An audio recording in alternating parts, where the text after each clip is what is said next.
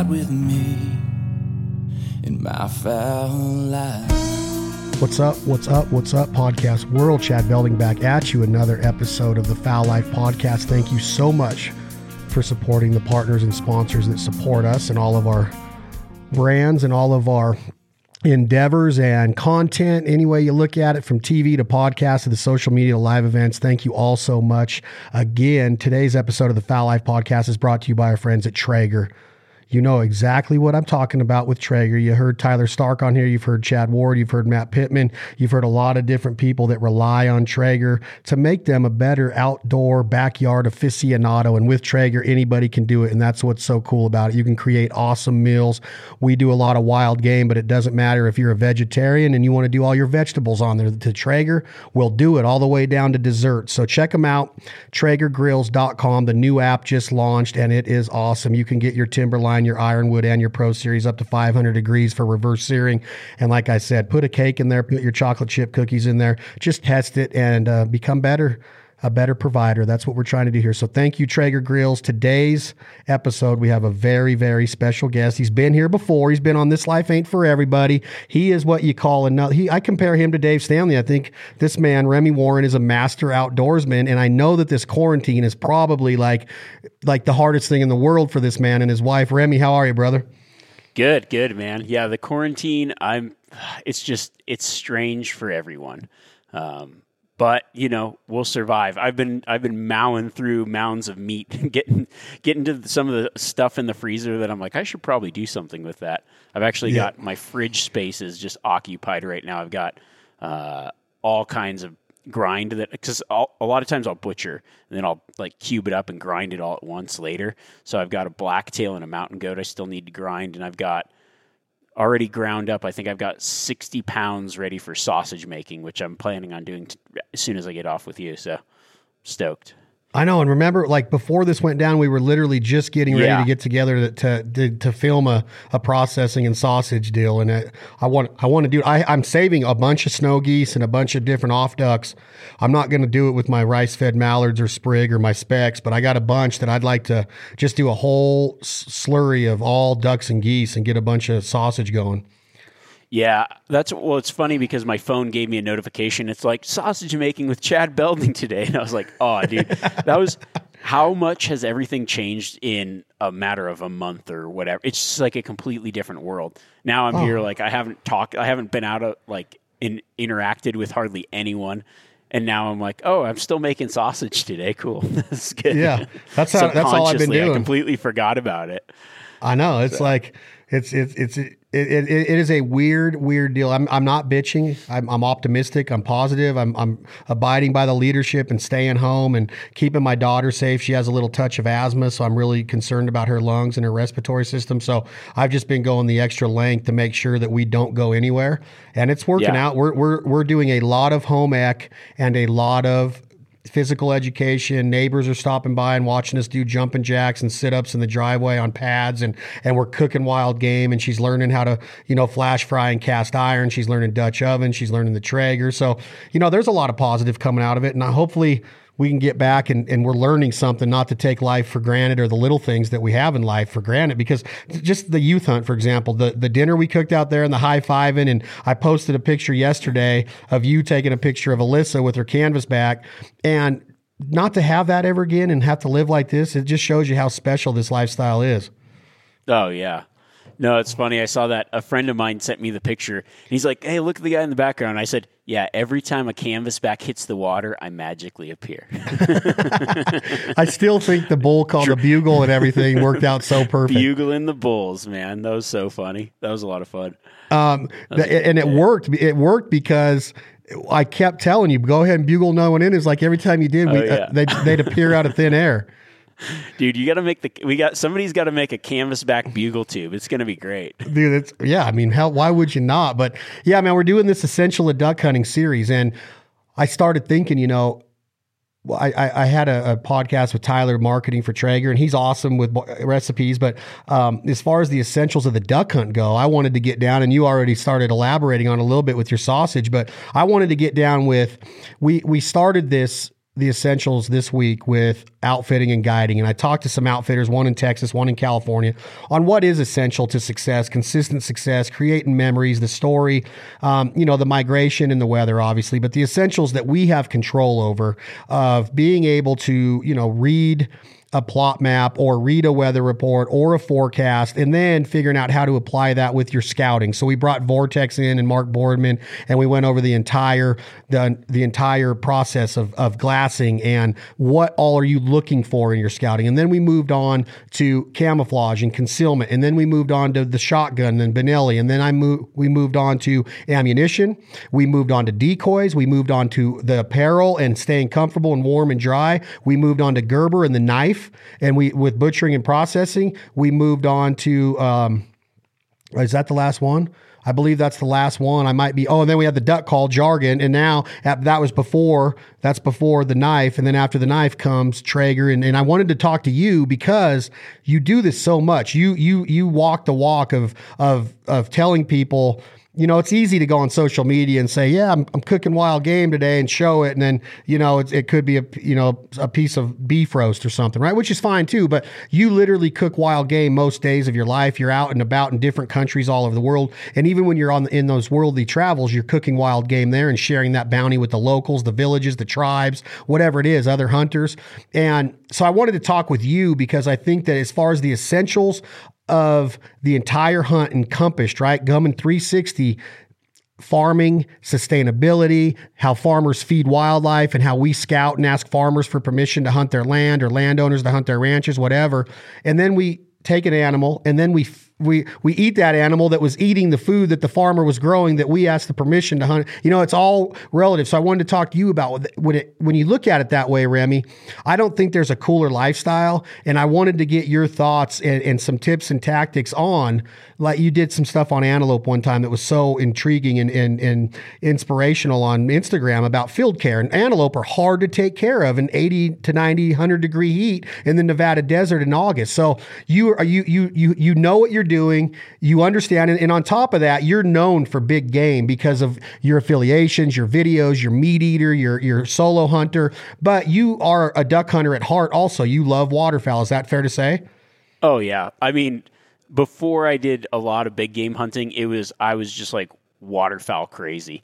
And in recent years, most of my personal hunting is waterfowl hunting. I do film a lot of stuff and do a lot of other hunts, but I get back to my roots all the time, do a lot of waterfowl hunting. And it was really fun to get my wife into it this year and just see her as hooked as I was. I'm like, okay, there's something to this, something to hunting ducks, something to getting out in the marsh. That's just, it's awesome. And do you enjoy eating it? Oh yeah. That's the whole reason I love duck hunting. Duck is one of my favorite wild game meals to prepare most of the time is duck. I think it just comes from my great grandpa. Actually, the guy that I am named after, Remi. He was a competition duck caller. He lived down in Central Valley, California. Would do a lot of duck hunting, and it's just like he was a French. He's from France, but it's like cooking ducks and French and hunting, that all just combines into my heritage. And I just feel like that was something that was passed down to me, duck hunting and cooking ducks. It just reminds me of him as well. It's one of those things that's just, it's so intertwined in my life. And when you go back to your roots of it, does the table fare play a big part in that, of learning that from the guys that came in your family before you and kind of blaze that trail in the hunting world for you? Yeah, a lot of it. But then there's a lot where I just kind of took what I know or something that I loved and really dove into it. A lot. So off the top of your head right now, I'm just going to come out with it. Mallard breast, you harvested it. Do you freeze it? Do you like fresh duck? It's got the skin and the fat on. Go. What do you do with it? Normally, I don't freeze it. I just leave it in the fridge. I may let it rest for a day or a couple days. I kind of like it to age a little bit if I can, but fresh is fine. One of my favorite, if I'm cooking it with something, I put a little bit of fat back in with bacon. I love the sweet and savory aspect of duck, like the real fatty pieces of skin with the savory, a little bit of salt in there, and then something sweet. So if I've got a breasted out, not a whole duck, but just say a breast with some skin on it, what I would do if I had it right this second, I would cut a hole in through the thick part. I would stuff it. I first fry up, like start cooking some bacon in the pan. I'd toss in some apples. I'd toss in some thyme, some rosemary. Then I would stuff that in the breast. Then I would sear the breast right on in that cast iron, and then stick it in the oven, and then slice it. Maybe if I wanted a little hint of more sweet, some kind of like homemade chutney or some kind of glaze on the top to finish it in the oven, and that's like so good. And what is the temp? Is it medium rare for sure? Oh yeah, medium rare for sure. I pull it out about 125, something like that. Nice, and then let it sit for a little bit before you slice it. On the apples and the thyme, are you finishing that almost all the way before you stuff it? Because I understand, when with duck, it doesn't take a lot of heat for very long to get it to that temperature, and you never want to overcook it. So, are you just flash frying it for like a minute and a half each side with that stuff finished in it, and then onto a cookie sheet into the oven? Yep. Yeah. I'm sauteing. What if I'm doing like a stuffed breast like that, I saute it in the pan. So it's all done. Like the bacon's crispy and cooked. It's chopped up real fine. The apples then kind of get cooked in that little bit of bacon grease that's left over with, and then I add the herbs last, cause I want them to be real aromatic and I don't want them to degrade in flavor, especially the thyme. I like it to be fresh. So it's kind of a matter of timing. You start with the bacon, you add the apples and saute it. You could even do a little bit of onion in there if you want. Saute it till it's almost like caramelized, and then stuff it, throw a little herb in there or herb at the last minute. And then you sear I just like to sear the skin, get a good crust on it, and then I'll put it in the oven at a high temperature, like 400 degrees, and it might take 5 minutes, 7 minutes, something like that. Maybe less. Gosh, I'm hungry. And I've done this. I've done something really close to it on the Traeger with starting some different ingredients, but along the same lines. Didn't have apples, but I'm going to try that. But did the cast iron on high heat on the Timberline 1300 and got all of that started, and then had the duck started a little tiny bit, and then stuffed it. And then I take it off of that Traeger, and I have my second Traeger going, a little Ranger, and I have that going at somewhere right around 375, and I put it back on that one and just finish it in a convection style manner to where the heat's not very high. And it's about 4 or 5 minutes on that as well. And when you take it out, slice it against the grain. And but the thing that I did different, that I started doing a lot, and I'm sure you've done this, and bacon fat's fine, but I really started taking a lot of the speck skin and fat that we were killing in California and rendering that down and freezing it. And my buddy Mike Parker showed me how to do that. And he's like, all of these tubs, he had all of these, like what macaroni salad would come in. And he had 4 of them full. He says, that gets me through my entire year. I do it with my first few geese, and that will last me my entire year. I take it out, spoonful a little bit out after it thaws, and then freeze it back and use that rendered speck fat. It's unbelievable. I've actually got a jar of duck fat in my fridge right now, and I use it for cooking everything. But most of the ducks I shoot around here are like late season spoonbills, so they don't have a lot of fat on them. Have you ever, Chad Ward, I don't know if you know that name, Chad Ward with Traeger and Whiskey Bent Barbecue, but he showed me this recipe a while back before it was ever on the Traeger app. I think it's on the Traeger app, but it's baked beans with applesauce or sliced apples in it. And he uses bacon in it. Well, I left the bacon out, and I just started it with some duck fat and let those beans get warm, duck fat, and then the apples. Oh my gosh, dude. So unbelievable. Good. Yeah. And that's the thing about cooking duck, is that how old are you, Remi? You're 33?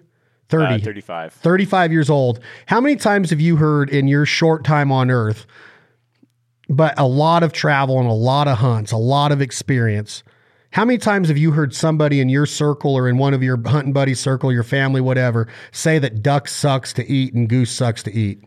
Oh, so many people. And then I'm like, all right, cook it. And they cook it to just this shoe leather consistency. And you're like, yeah, no one.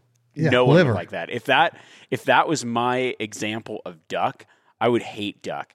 I actually remember one of the first times I had duck, it was disgusting. I feel like it was like cooked in some kind of mushroom soup till it was dry and leathery, and it was just disgusting. I had the same exact experience with pheasant. Like, to this day, I tell people, I'll eat pheasant. And they go, okay, well, I'm going to cook it tonight. And I go, no, no, no, you didn't let me finish. I'll eat pheasant if you let me cook it. And I'm not the best cook in the world, but dude, people think that you can cook a pheasant just like a chicken. And I'm like, no, you don't want to get it anywhere close to that temperature that you would cook a real chicken breast to. And you also don't ever want it to dry out. There's not a worse meat in the world than wild pheasant. And the first time I had it, cream of mushroom soup in one of those, like one of those casserole pans, you know? Yeah, that's disgusting. Oh, God. Oh, stop making that, please, people. Stop making it. So many people make it, and I'm just like, I am so. And I like mushrooms, but when they start doing wild game in that meat, I'm like, no, that's not how you cook duck. So if you have a, you said a couple things in your recipe there. Why would you age a duck? Let's say that you have it fresh, and we both love to eat fresh duck. We like fresh fish, sushi, stuff like that. But you've heard whiskey ages, you've heard wine ages, you hear beef ages, and you know age dried and all that. Why would you age a duck? Because a lot of times I will hang ducks and not take the feathers off of them for 4 or 5 days to let them age within that temperature. And a good temperature obviously can't be hot, but I let them age with the feathers and the skin and everything on. Obviously the guts are out of them, but I'll age them like that and then cut the meat out of them. Why would you age a duck? Yeah, I do the same thing. Just like anything, so every muscle after something dies, whether it's beef, whether it's chicken, whether it's a duck, it doesn't matter. It gets rigor mortis, and there's this whole chemical thing that I just don't even have to go into. But essentially, it's like the muscle tightens, and it's, you know, when you get something like if you shoot a deer, you see it a little bit more when the legs get stiff. Or think about shooting a duck, and at the end of the day, you know, when you first pick it up, its wing falls down and everything's loose, and then it starts to tighten up. Well, that's the act of rigor mortis. Now, the time that it takes the rigor mortis to set in has a lot of factors of, okay, how were they shot? How did they die? This, that, and the other thing. But it takes about 24 hours for that rigor to break down, especially in larger pieces. Now, you think about ducks.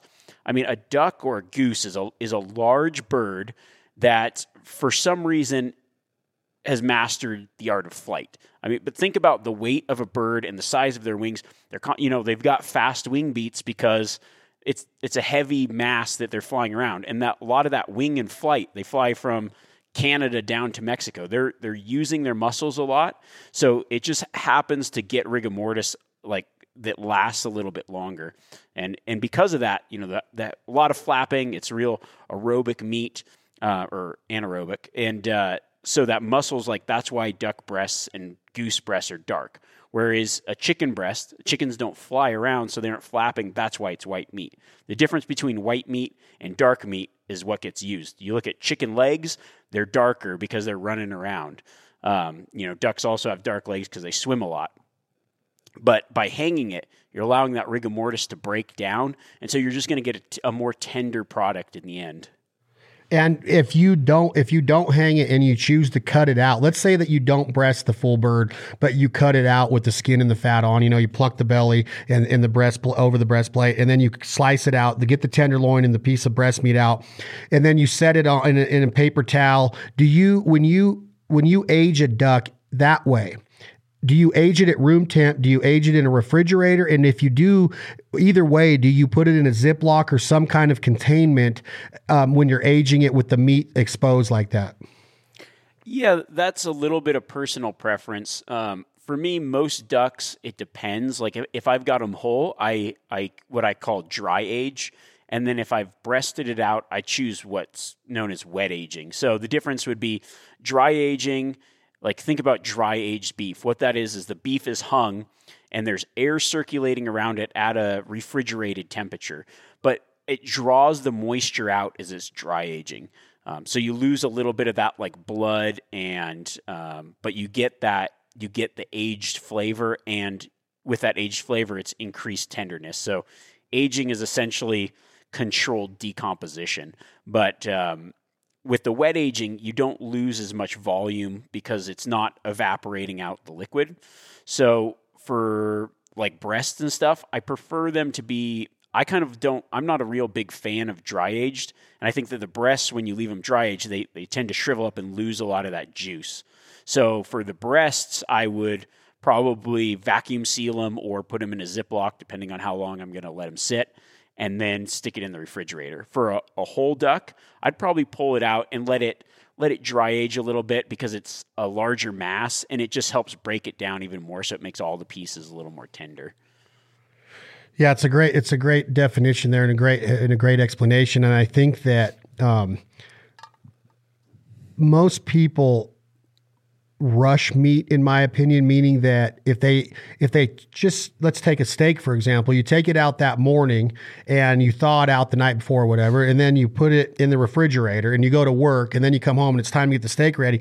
I kind of like to take my steaks out and let them sit for 45 to at 90 minutes in room temperature, and then and then let those membranes and those tendons, get loosened up a little bit to where it doesn't reject any of the, whether it's a salt or a rub or dry rub. I don't marinate a lot of red meat, even though you can marinate duck and make it taste really good, or a beefsteak and I think you can, but I'm more of a dry guy in my rubs as well. Do you ever do anything along the lines in your duck or goose where you like you talked about the stuff where you make the butterfly cut, or however you are cutting your meat, the stuff that you can, I do Nerf footballs where you kind of try to slice it and then you stuff it like a little pita pocket, and we call them mallard Nerf balls, and they're just and then you wrap them in some kind of, I prefer wild game bacon, some kind of wild pork, or like a 4-H California pork with the real thick slices that are, they're just thicker, they're wider, they're not really thick cut, But do you ever take like a penetration method of poking the meat and then stuffing like thyme and basil and garlic into the meat like that when you cook it? Or is it always more of a butterfly long cut and then stuff all of the started vegetables in there that way? Yeah, I mean, no, for like the stuffed breasts, I normally just do like a small incision and stuff it that way.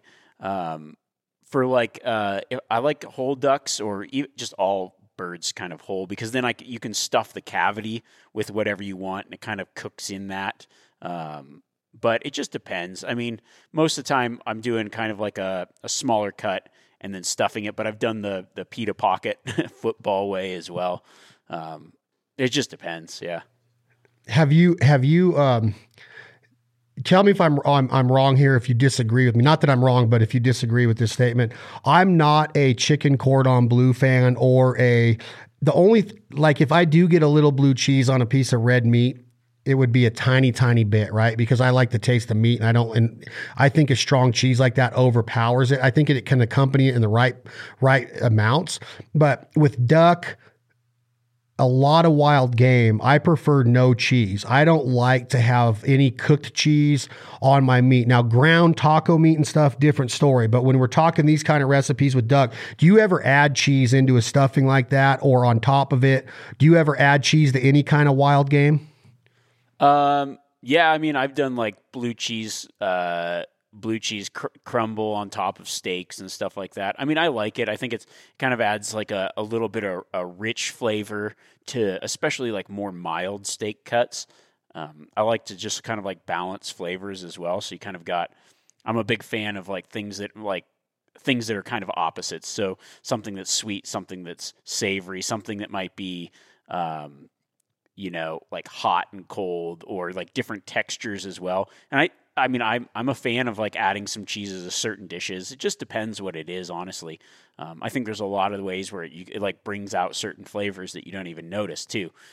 When I think of like the way that I cook is kind of, I don't know, the way that I've like always cooked is I just like, if I've tried something, I never look up how to make it. Like I just try to make it off of the way that it tasted to me, and all my recipes I kind of just like create that way. But I create my recipes based on, like, I have a really good sense of smell. So I can pretty much, if you fed me something, I can pretty much figure out 75% of the ingredients by smelling it, and then the other 25% by tasting it. So I like to be able to like mix and match things that way, that kind of, I don't even know how to explain it, but that's just like the way that I cook. I think a lot of people do something similar where they're like constantly experimenting. And there's so many times where you're like, okay, man, this, like the cheese brings out a completely different tone or flavor of whatever you're eating, but not, I mean, I don't just slather it on everything either. Duck, I don't know if I've ever put cheese on duck, to be honest. I think I have. Yeah, the jalapeno, everybody's secret recipe, and you know it. It's that cream cheese and jalapeno popper. Yeah, the cream cheese. You know what I like? I can't eat cream cheese. I can't even look at it without getting wigged out. I hate it. Like, bad hate it. Like, when I see people put it in a sushi roll or in those duck poppers, you could go around any duck camp and ask people. Like, Belding will not allow it, or I'll go get another kind of cheese. And but most of my poppers are all cheese-free. Like, I just like the taste of the jalapeno and the duck meat and maybe a tiny bit of the bacon if it's good bacon. But I'm really critical and picky on bacon for some reason. Too. You know, I really like, I use, for that kind of recipe, I use water chestnuts. Oh, yeah. Because it's got like that crunch, and it like soaks up that real savory like juice of the duck. Yeah. And that's, I'm a big fan of that. Now, if you watch a lot of the recipes that I've done on The Foul Life, you would hear me say, like, I was just watching one from Canada from like 4 years ago, and I was doing duck fajitas one day in the parking lot of this hotel and somewhere in central Alberta. And the next day I did a duck fried rice on a Traeger, and I'm just throwing stuff together on foil. And we just had to make do with what we had because the stores didn't have a lot of stuff in this little country town of Canada. And you hear me say like 3 times of mixing salts and sweets. My dad always taught me the salts and the sweets. When you say it, you say the word savory, sweet and savory. What do you define savory as? Yeah, so savory is, it's like hard to explain. It's like a taste called umami. Like it's a, it's not necessarily sweet and it's not necessarily salty, but it's like the rich flavor of meat, the like the flavor of beef, like that. That's the savory flavor. And would you say that out of all the wild game that, like you said about your sense of smell and recognizing something by the ingredients, by smell, and then 25% taste, do you feel that waterfowl is a very savory meat in as far as the kingdom of wild animals goes? Because I feel that it is. And I think that it's like, there's also some big game animals that are way more savory than others. Like moose is way more savory to me than a mule deer for some reason. Is that fair to say, in your opinion, with waterfowl and the moose and mule deer statement? Yeah, I mean, waterfowl, well, it's kind of different than one of the reasons that I really like it. It's really rich, and I would more describe it as rich because it's got that fat content, and that's one of the reasons that I really like waterfowl. Very little, like when your entire diet's wild game, aside from I will buy a little bit of bacon every now and then and throw it into a few of my few recipes, and duck's probably one that you don't need to add it to because, you know, duck does have that natural fat. It is fatty. It does have that like really rich taste. You know, you could eat a duck breast that's like this, like a small 1/2 of a duck breast, and it seems to fill you up more than the same portion of something super lean like a antelope steak. I agree 100%. And and when you were starting your recipe about the stuff, the stuffing and the herbs and all of the, you know, the thyme and whether it's basil, whatever herbs you use, what do you define when you say aromatic? Is that the sense that the flavoring of that vegetable can be sensed through smell in the room? Or what did you mean by that when you said that you really like that part of the different herbs that you use? Yeah. It's got a lot of like, it kind of has that smell to it, but also, you know, it imparts that flavor to like the whole piece of meat, where if you cook it down ahead of time, and then it starts to lose that power, that strength of the herb. So it depends. If you want it to like have more of that flavor, then you can kind of do it a little bit later in the cooking. If you want it to be more dulled down, then you can start it sooner. If I told you, Remi Warren, I would like you to cook me. I really want to talk about what we did in February, because that speckle belly goose was phenomenal. So like that was phenomenal, right? We're going to get there. But if I came to you and I said, Remi Warren, I want you to take this herb, and it's fresh basil, not the dried out basil. It's fresh basil leaves, and they're out of the garden. What do you do with that basil to get that arrow? Your vocabulary on that word is way better than mine. I think it would be. Is it just aromatic that I want you to get the aromatic out of that? Oh yeah. Oh, for basil, you slap that basil. You put it in your hand, you slap it. Yeah, well, I slap it on the meat too, like that, yep, and then on your hand. Yeah, it essentially draws the oil out of the inner parts and breaks down some of the the cellular construction of the basil leaf, and just pushes the scent and the flavor is really hidden inside some of that. It's the essence of it, the oils in it. And so you smash that, give it a good slap in your hand. I always if I'm cooking, I'm just slap that basil, just slap it. And then it really that's a great name for a cookbook, dude. Yeah. That's a great name for a cookbook. But give me an idea of a good recipe give me an Italian style wild game recipe where basil will be very out front of it. Very recognizable. Style? What? Give me something with basil and Italian. I was going to say, I like Thai. Thai food's Thai good too, as well. Oh, dude, I'm so addicted to Thai and Asian food right now, dude. I'll go into some Italian, but I will say red duck curry is one of my favorite things to make with duck. Oh, you got to do that. Can I get that recipe from you? Yeah, for sure. Do you even know your recipes? Or are you like me, where it takes a lot of discipline to sit down and do it? Yeah, I just go and start cooking something, and I have absolutely no clue. I mean, I know what I put in it, and then sometimes when I'm there, I'll just be like, I'll throw this in. It's, so I actually do on my Instagram stories, I do a few recipes of some other things.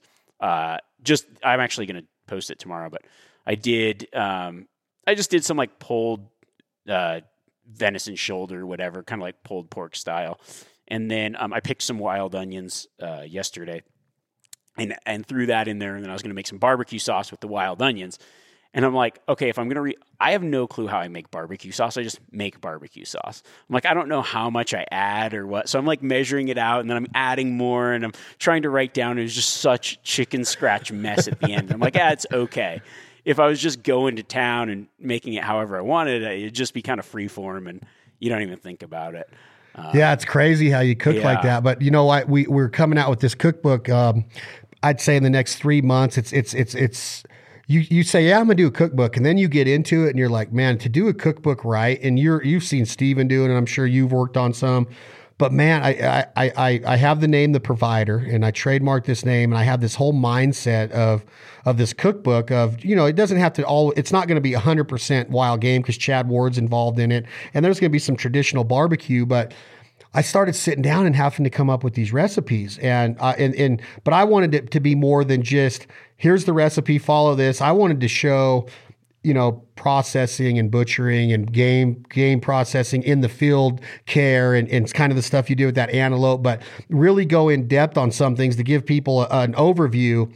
And then also show the influence and the inspiration, like Miss Shelley in Louisiana. She does this squirrel gravy, this brown gravy with onion soup, dry onion soup mix as the base. It's the most simple recipe in the world. And when you eat this squirrel, Remy, you're just like, squirrel's a pain in the ass to eat. They're like crawfish, but they're so good. And the bones, there's a lot of bones, and you got to be real patient with yourself. You've eaten squirrel, I'm sure, but it's almost like a lot of work for a little bit of meat, but those bites are just magic, right? Kind of like crawfish. Crawfish boils are fun and they're social, but if you're not having a good time at a crawfish boil and drinking a cold beer and socializing, it's a lot of work for a little bit of meat.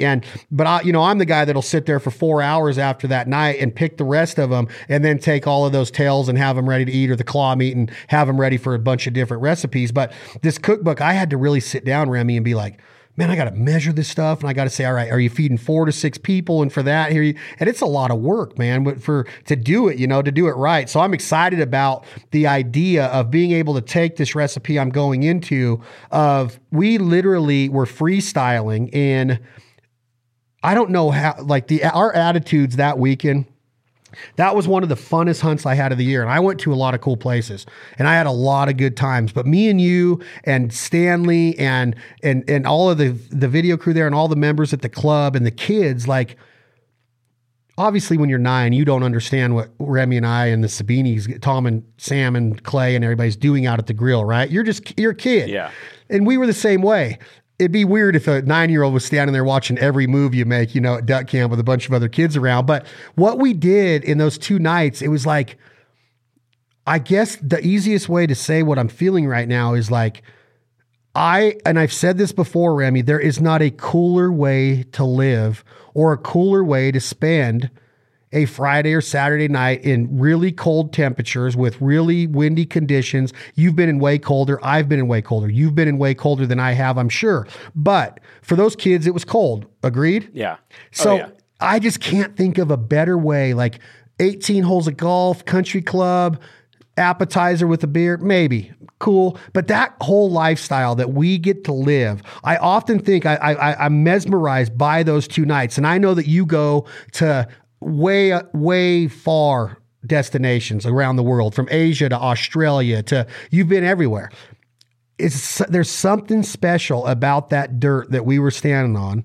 And I'm really painting a picture of what it meant to me to like be back at the club where I was around the Dave that really taught me how to hunt, like really taught me how to duck hunt. My dad was a mule deer hunter and an antelope hunter and an elk hunter. He was a big game guy.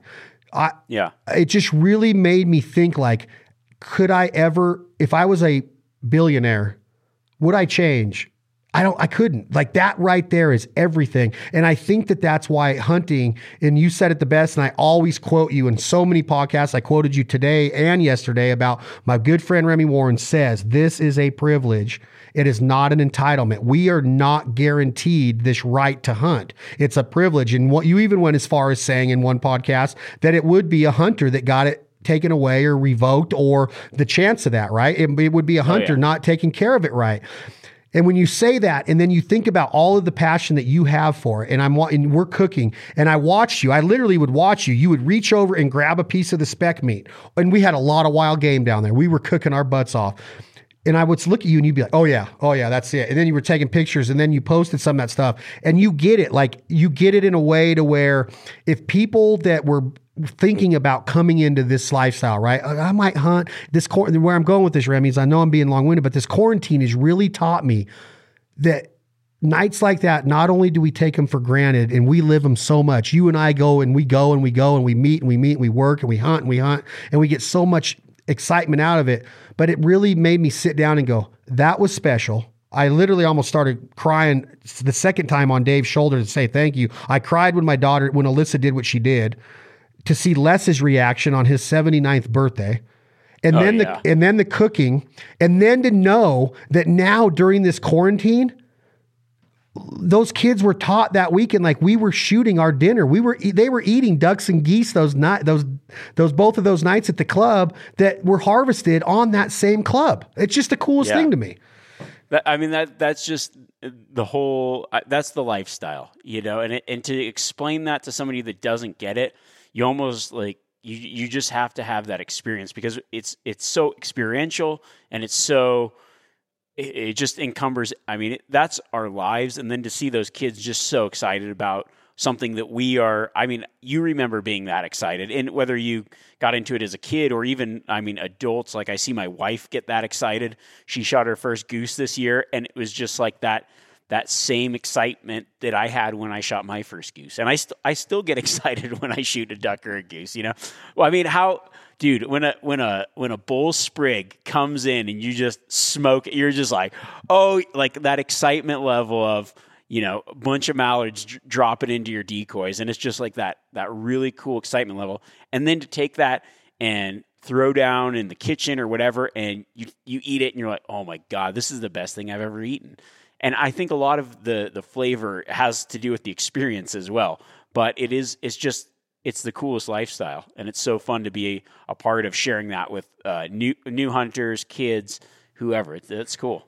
And I love the fact that you can also say that it's so cool to share that lifestyle with new hunters, kids. It's so cool. And then you could back that up and extend it by going, and if you're in camp with the most experienced hunters in the world, and Les Nesbitt, who's in the Boone and Crockett Hall of Fame, which doesn't mean a whole lot to Les, but that's an accolade. He's shot a lot of nice big game animals. The stuff that he has said to me that day and since then was like, that like brought me back. Like that made him go, wow, this is why we do this. He was seeing those kids first time, and he was acting like it was his first time. You could be in camp, I'm sure, with Steven or Cameron or the guys that you've ran with and Tim and Solo Hunter and all of those guys.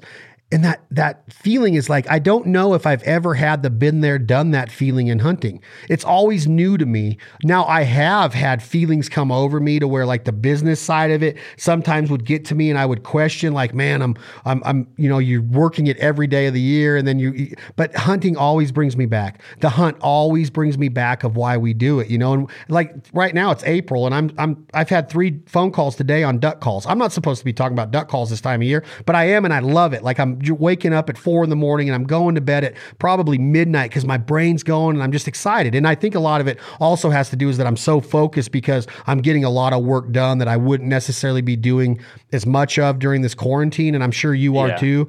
But I just think that when you can share that on that level with a 9-year-old, a 79-year-old in the same boat, and then you can go to camp with guys that have killed more elk or sheep or deer than you can shake a stick at or ducks, and you get that high five feeling and that whether it's a biscuits and gravy breakfast or just a storytelling part at a duck lodge or whatever in duck camp and a campfire, it's just the food is a socializing piece of it. And wherever you go in the world, Europe, South America, in a lot of instances, food is a social event, right? It's a social, not experiment, but sometimes an experiment, but an experience. And the wild game aspect of that provider mentality, that's why I wanted to talk to you about it, is that you will literally, a lot of times, you probably figure out how to eat most of every animal that you harvest. Like, how do you figure out how to utilize every part of this? Well, duck legs are awesome to eat. Duck legs are great in a gumbo and in a flash fry, and a lot of work as far as getting the meat off of them. And there's not a ton on there, but it's great, right? So I'm sure that you have that mentality that I'm going to figure out new ways this year I want to really get good at a pho broth. I want to take a Vietnamese style broth and I want to figure out how to cook it down the right way because I don't know how to do it. And every time I try it, I throw it out because it's nowhere close to what it's supposed to taste like. So now I'm trying to figure out new ways of cooking down different animals and getting that broth going and the bases of it. And maybe I'll never get there, but that's my personal challenge now, to be able to create a really strong wild game broth for a pho style soup. Yeah. No, it's cool to have those. Just keep experimenting, keep trying new things, and you know, it just adds into, hey, you shoot a lot of ducks. Well, you're constantly wanting to eat them because you have so many different ways to cook them and prepare them, and that's the whole reason that I just mess around and make so many different types of dishes, is because all I eat is wild game. So if I kept eating the same steak cooked the same way every night, which I think, I mean. Unfortunately, a lot of people do with wild game is they've got their one recipe and that's the one they like, but maybe it's because they don't experiment enough with some other stuff. Then I probably get bored. But when you just make it your lifestyle, you start playing around with it. Like that's half the fun too. It's, you had a great time on the hunt, and then just come back home and mess around and try some new recipes, try making some different stuff. Like that's all part of the experience. I love it. It's so, it means so much to me. That I want to introduce you to. Do you know Dave Stanley? You know his son really well, John David. Yeah. Okay. We went to school together? Have you met John David's wife? Yeah, just briefly at Katie's wedding. Have you spent much time looking at her artwork? No, I haven't. Are you got your phone with you right now? I'm talking to you on it. Oh, Allie Beck Stanley. Allie has an E in it. Allie, A-L-L-E-Y, Beck Stanley. Go and look at it when we get off of her fish paintings. It'll blow your mind. Anyway, I want to. I saw a couple of them. Yeah, it looked awesome. Dude, you would like. I podcasted with her yesterday because I podcasted with John David last week about the essentials of duck hunting, about outfitting in Texas, and she came on and started talking a little bit about. Because a year ago, I asked her to paint some mallards for me, and I wanted to commission her for some shirt designs for Foul Life and Jargon. So she's been working on that for me. Well, she had something to show me, and I was blown away by her ducks. And then I saw this tarpon she just did for Tom Sabini and a couple other bass and stuff, and I'm like, and then she started talking. I'm like, I want to podcast with her because I sensed something in her that she was legit. Dude, she started talking yesterday, Remi, about her recipes and how she was so poor when she had her first kid that she couldn't decorate the house. So she started painting, and then she would go out and she became obsessed with fly fishing. Then she met John David and they started this whole fly tying. He ties the flies. They catch the fish, take a picture with it. You know, they're really very, very careful with their fish and how they pose for pictures and keeping the fish in the water. And then she would go home and paint that fish. So now she's talking about now, and then, you know, and then John David guides how part of the year, part of his revenue is guiding in salmon fishing in Alaska. So she's up there with him and she starts to tell me this. She starts to tell me, and you know all this about salmon, about how they are like the animal that feeds more of the world than any other animal as far as wildlife species and human beings and all of the different ways that salmon feed the world. And she started talking about how she'll take the carcasses after they clean the salmon and fillet them out. She'll put the carcasses back in the river to feed all of the other animals that rely on that style of that food source. And then she started talking about how she's going to start making cooking pastes with the fish eyes and boiling down some of the carcasses to make broths. And I was like, man, this girl like gets it, dude. Like you and her would have like a conversation like, man, dude, we're going to go back. Cause I know that you love Alaska and they love it too. But I it was just amazing to me to see how this lifestyle penetrates is with so many different people, where when I first met Allie, I was like, yeah, she's a cool girl. She's a cute girl. And then you get to talk to somebody and learn their story. And I was blown away by what she does for wild game cooking, painting, and all of how the way she approaches fly fishing and hunting now. Like, it's just crazy what this lifestyle can do.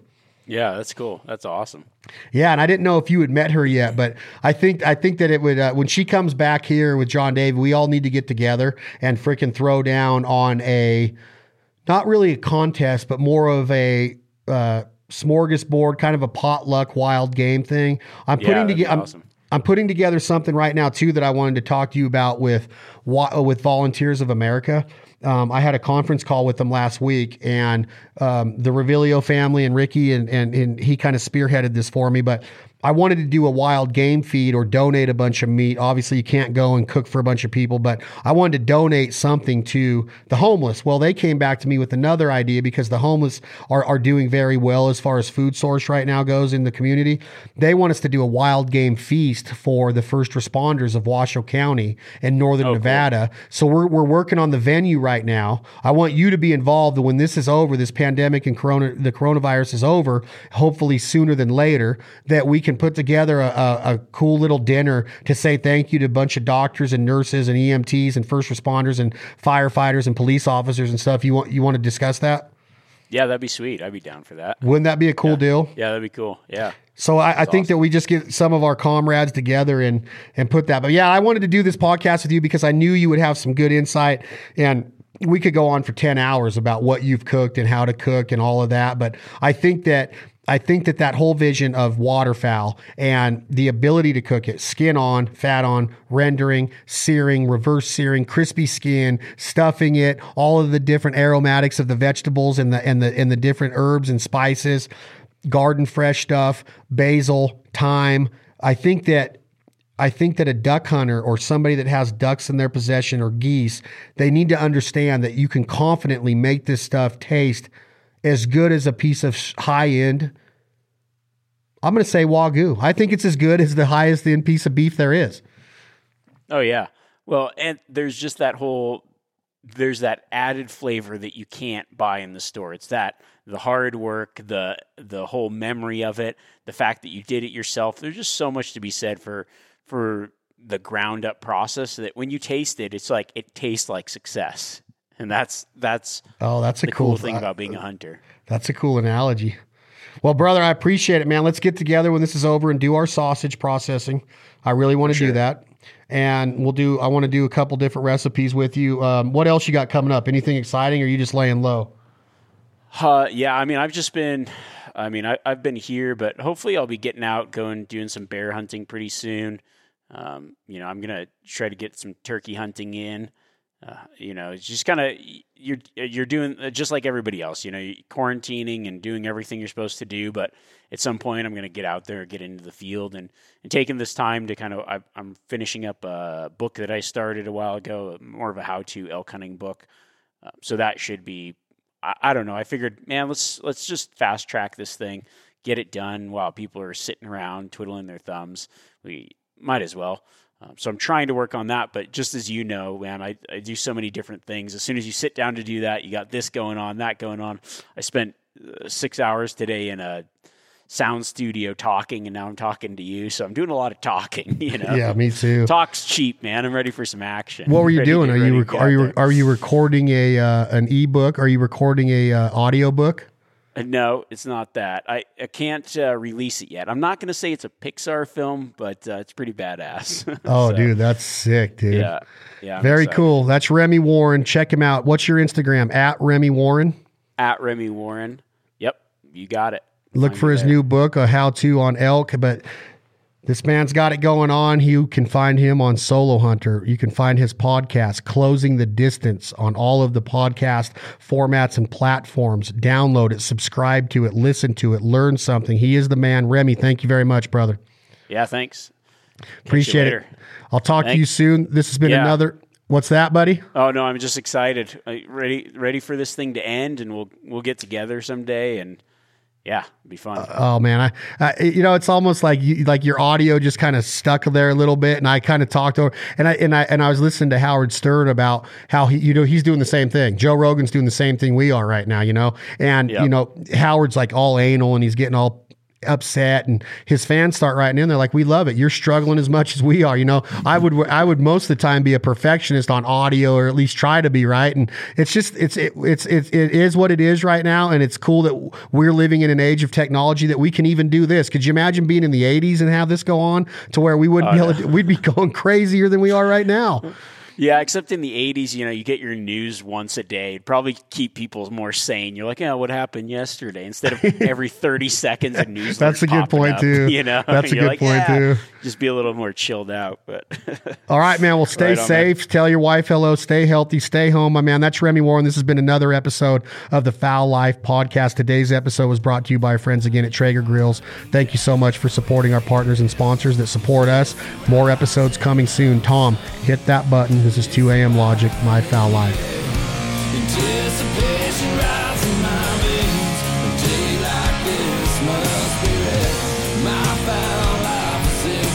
Sweet.